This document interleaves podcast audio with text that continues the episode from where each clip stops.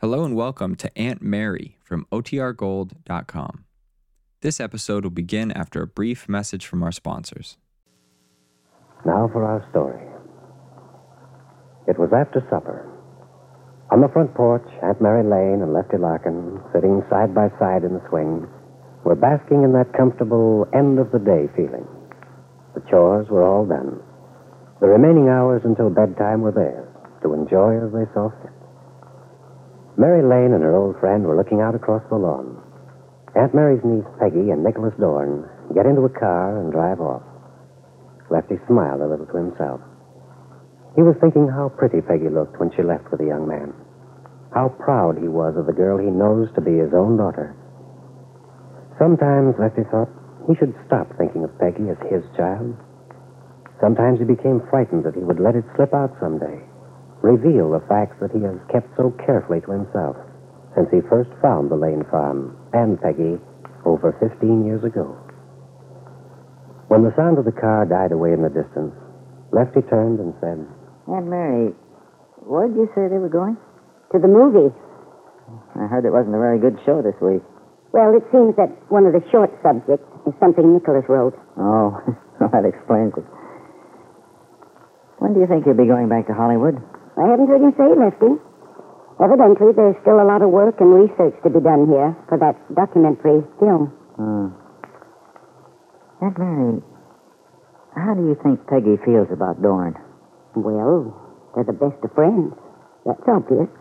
Mm-hmm. You know, I kind of like that young man. I think he must know that by now, from the way you act around him. It's a good thing Peggy just looks on him as a friend. Otherwise, you'd scare the poor boy off. Oh, don't be silly. Well, it's true, Lefty. I don't know when I've seen you show so much enthusiasm. Well, maybe so, because it's such a relief to have somebody around who's got something to him. Mm-hmm. Nicholas is a very interesting man, all right. There's no question about that. But he has some very peculiar ideas on the subject of women and of love. Oh, so does any man just after he's been given some rough treatment by a woman. Doesn't mean a thing. The voice of experience. Maybe. anyway, Peggy seems a lot happier these days. That's all I care about. Say, what's this about Jessie Ward? Hmm? I meant to ask you. Peggy said something about it. And Nicholas arrived, and I didn't have a chance to say anything. Peggy told me she was here this afternoon. Mm-hmm.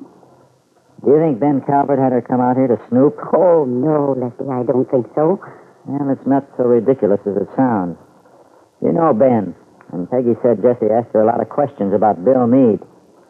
It sounds to me as if she was just snooping around. No, Lefty, no, I don't think so. Hmm, well, what is it then? What did she talk to you about? She must have had some reason. I can't tell you, Lefty. Oh. Sorry, Aunt Mary. I didn't realize it was none of my business. Oh, Lefty, I didn't mean that. Jessie told me something she shouldn't have.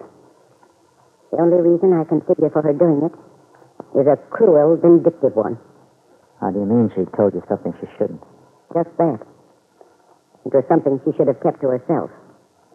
And I wouldn't repeat it, Lefty. Not even to you. I only wish Jessie hadn't told me. Hmm. Sounds serious. It is. It's a very unhappy thing. But as for her asking Peggy some personal questions about Bill, well, I, I don't know about that. I think it must have been mainly curiosity on Jessie's part. I know she implied to me that she'd always been sympathetic toward Bill and Peggy. But I don't think Jessie is very fond of Kit. Well, maybe so, but she's Ben's secretary. Not only that. Lefty, please. Let's not talk about it. Jessie's coming here as she did really distressed me. Okay. Lord, I'll be glad when all this mix-up is buried in the dim, forgotten past. What mixed up? All that's happened in these past few months between Bill and Peggy and that Calvert bunch. Meade and Calvert. Those are two names I'd just as soon never hear again. But there's one thing that's certain. Bill's a dead issue as far as Peggy's concerned. Don't you think so? Mm, I don't know as I'd say that. You don't mean to say you think he's going to have the nerve to try anything again, or that Peggy has one iota of belief in him. I don't know about that either. In fact, I have a feeling that the problem is a long way from being solved. You do? Why? What makes you think that? I. I can't explain it to you, Lefty. Oh, well, it's just intuition on your part. I must say, I certainly don't share it. Aunt Mary could have told Lefty it was more than intuition. She was thinking of Jessie Ward's visit, what the woman had told her. Now Aunt Mary knew that Kit Meade was going to have a baby. Now she understood why Kit had gone to California, why she might never want anyone to know she'd had a child. No wonder Bill Meade had been unable to explain to Peggy why he wasn't going through with his plans for getting a divorce. And in California tonight, in the house she rented at the beach, Kit Meade lay stretched out on a couch in the living room, looking out at the ocean. The room is in darkness except for a narrow path of light made by the moon. Paul Cromwell, who has come in through the kitchen, stands watching her a moment, unnoticed. It's a good thing. Oh, Paul, for heaven's sake, don't do that. Oh, I'm sorry, kid. I, I didn't mean to frighten you. I can't stand people creeping up on me. Well, when I realized you hadn't heard me come in, I didn't know what to do. Cough discreetly or. You're getting jumpy, aren't you? No, I'm not. It's it's just that I feel wretched. I know. I'm sorry. Save your sorrow for your own sins. All right, my dear. I thought you were going into town with Lisa to the movies. Change my man. Head Max driver in. She's certainly disgustingly healthy, full of bounce and pep. Yes, having a baby seems to agree with Lisa. And don't forget you've come into her life again, darling. Oh, why do you sound so sore about it? Well, I'm not feeling very amiable toward Mrs. Fenner at the moment, if you must know, Paul. What's she done? Nothing. That's just the trouble. She's just too, too happy and too, too well behaved. She's so grateful to me for letting her stay here. She thinks I'm greatly responsible for bringing the two of you together again. In short, life is just too utterly wonderful for her, and, well, it's a little hard to take. And in my situation, I'm hardly in the humor to make happy plans about my baby when I know that any plans I might make could well come to nothing.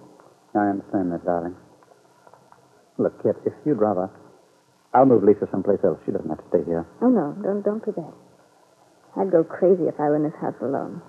Well, I'm only two doors away. I know. I really like having you here, Paul. I, I guess it's just that. Well, I guess I have the jitters. I know only too well that Lisa can be trying at times. She's such a well-meaning little thing, but... That's no way to talk about your future wife. Now, wait a minute. I haven't decided anything yet, Kit. Oh, I thought you had. I thought you were going to help Lisa get a divorce, but you had decided it would be a very nice thing for you to settle down. I know. I know, but I... I'm sure Lisa believes that's what you have in mind. Mm-hmm. Maybe it's just as well that she continues to think so.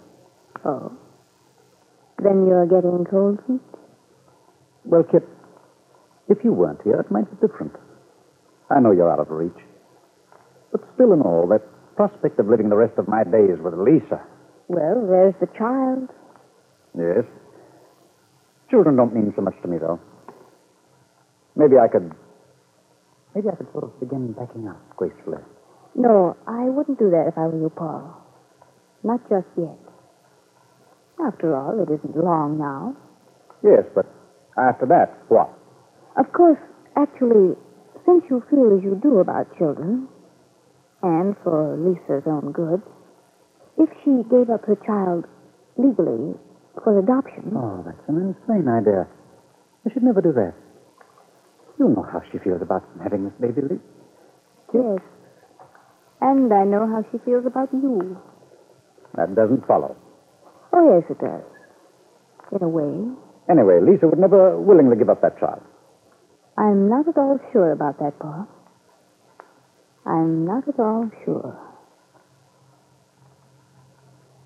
I wonder why you say that, Kit. And I wonder if Paul Cromwell is very wise to accept so eagerly and unquestioningly your suggestions and your offers of help.